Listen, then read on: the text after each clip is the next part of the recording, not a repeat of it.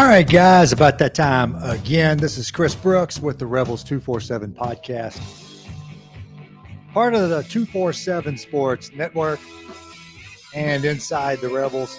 Hope you're having a good day. Hope you are. You should be. No reason not to be. Here on, uh, what are we now? August the 10th? August 10th. Games around the corner. What day is the first game? Are we talking August 3rd here? I'm going to double check myself here real quick. That's probably not the greatest idea. I'm almost positive it is. We're talking August the 3rd. I don't want to mess that up. Let's see the Ole Miss footballs. I should know that off the top of my head. And it's just kind of where I am right now. Got a lot going on. Been real busy few weeks. And with everything getting started back with a college football, with high school football, just with everything football, junior college football is getting started. I'm doing a deep dive into that right now to see what that is, uh, what that's going to put out this year. JUCO football is as good as it has ever been, and I think that's a product of the transfer portal. You know, the transfer portal has made it really hard for high school kids and recruiting just by raising the bar the standard to get into the SEC right now is higher than it has ever been. And the flip side of that is it's pushing more and more players to the junior colleges. You know, a kid like um, I mentioned this already, like um, DeAndre Smith, or is it DJ Smith? Man, I, like I said, it's one of those mornings. Kid from Greenville Christian last year that had such a great year. I think that kid's terrific. Like he is a no doubt Power Five quarterback in my opinion. And he ends up at Jones for this year. You know, just didn't have spots. And if you're not ready to play in the SEC, this is across the board in all sports. Used to, you'd have, you know, a couple of years to develop. If you want an SEC scholarship, you had better be ready to step onto an SEC field. Uh, that's how players should approach this. And that's what I've told parents, told players, families, that get kind of mad at how it's going. Look, that's just the truth of it. That's just where it is. Be ready to step on an SEC field, and that's kind of where we are. But yeah, September the 3rd versus Troy. Look, I mean, it's right around the corner. I mean, right around the corner. We're talking what from Saturday, three more weeks? Three weeks from Saturday, we'll have a real game. All right, now what do we want to get to here today on National? Uh, it's National Lazy Day. Don't do that. You know, get some work done. Lazy Day is not a good idea. It's also Connecticut Day. Not that anybody cares about that. And uh, it's S'mores Day. So there you go. Go out and knock some of that shapewear. That ain't you. All those days. Some of these days are just so dumb. So why why do we have an Agent Orange Awareness Day? But we do, like it is today.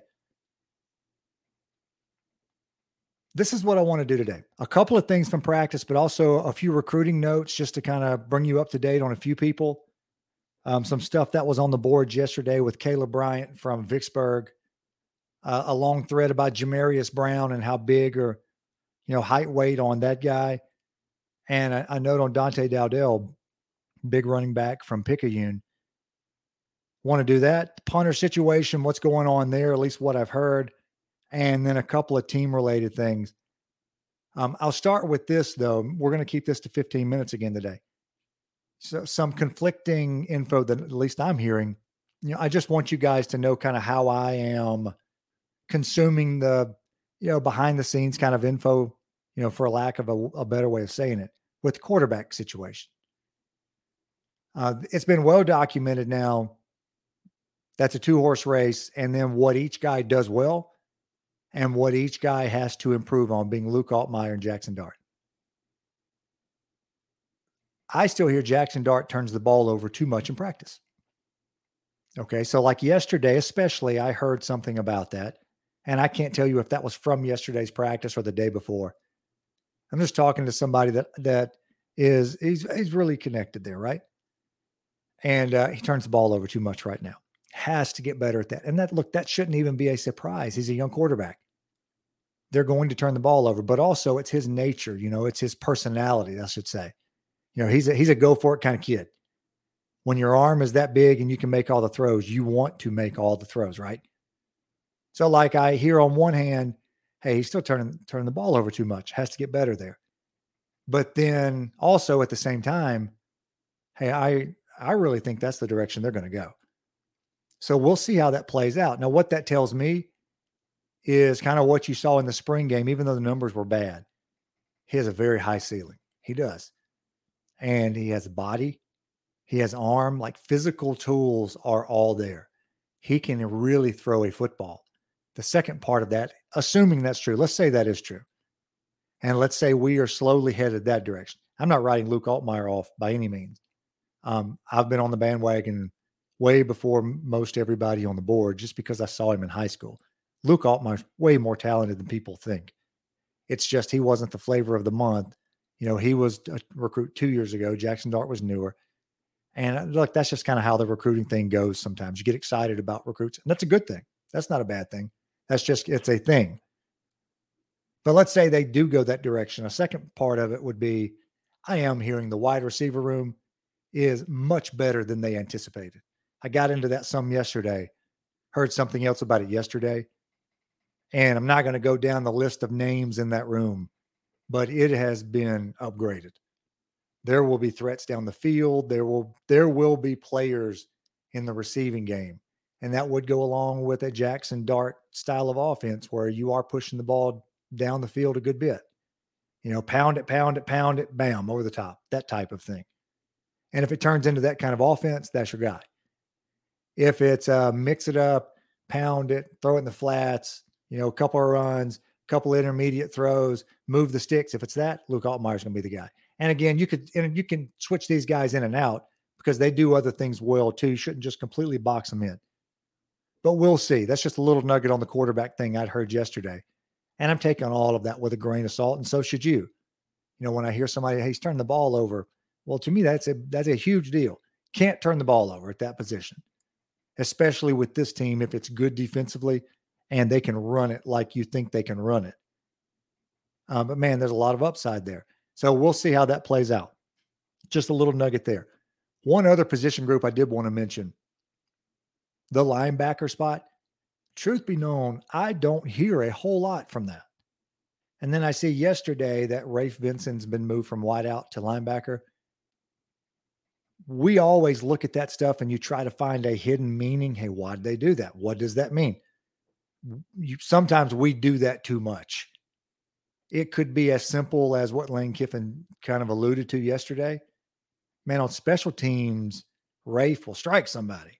Let's see what he looks like at safety. It could be as simple as that. Don't make anything of it other than that. I do think it is also an indicator of what I'm hearing that the wide receiver room is really deep. And and it's going to be hard for all of those cats to get on the field. So hey, let's look let's look at him at safety. So let's play it out like this. Like I said, don't make too much of this. Uh, but let's say they do like Rafe as an athlete, which the kid he's a walk on, but still like fantastic athlete. I won't be surprised if he contributes somehow.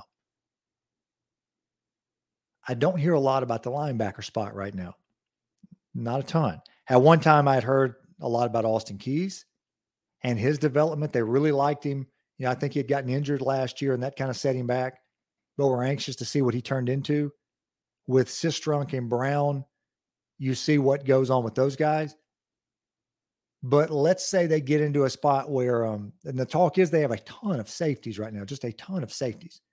If they wanted to walk one of those safeties down in the box and play a linebacker type position or play linebacker. Just say it like that. I mean, Brown is about 220, Sistrunk's 225, 230.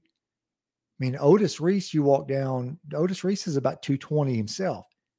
Isheem Young is uh, he's 215, but that's packed on a 5'10 frame. Now, look, playing linebacker is more than just pure size. You have to just have a knack for the ball and playing the position that's difficult. But if you're as good up front as you think you are, might not have a whole lot of blockers on you and guys that are sideline to sideline.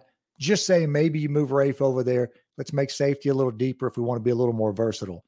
Uh, I think it's more of they just wanted to take a look at him because they like what he's doing on special team. But we'll see there. Um, but I don't hear a ton about linebacker. I'll try and find some info out about that position specifically today that uh, that I can get to you guys. Uh, what else did I hear yesterday? Just making a few calls. You know, still hearing a lot about Malik Heath. Malik's going to help this team. He's going to help this team a lot. I had mentioned Larry Watkins a couple of weeks ago. Somebody had told me, like, man, they really like him. He came in ready. And a few people on the board asked me why I put him ahead of some of the other freshmen. It's just what I'd heard. And um, I'm still hearing that, that he's going to find a role somehow. He's ready. Switching positions, though, and then we're going to do some recruiting. Uh, the punting deal. You saw the tweet that got put out about, you know, looking for punters, come to the SIP, that kind of thing. And yeah, they have a need for a punter right now. Um, the Australian guy that came in, he is injured right now. Don't know exactly what, don't know the extent, how bad, that type of thing. He's also young. And uh, you should expect some inconsistency there regardless. But right now, they are looking for somebody. It has to be a grad transfer somewhere, or it would have to be a Juco guy. And they'll bring somebody in. Um, I got to ask this on the board about the kid from Co-Lin, Bryce Lofton. Yeah, I hate that worked out like it did. I'm happy for Southern. Uh, Bryce was a first team JUCO All American punter and kicker, and uh, was even was better than his numbers. They'd had an issue with getting a, a snapper left right before their season, and it kind of blew up some of that this year at Co-Lin. But he had waited for an offer, and this is when Coleman Hutzler was still the special teams guy who took off, went to Alabama. They just never offered, so he waited, waited, waited. Southern Miss offers him the spot, and he takes it right before signing day. And then Ole Miss ends up offering him right after that. And it's one of those deals. This is where I wish they changed the word of commitment. Hey, I've committed to these guys. I need to stick by my word and go there. I mean, I have nothing but respect for that when kids do it and they do it. But the truth is, I tell them opposite.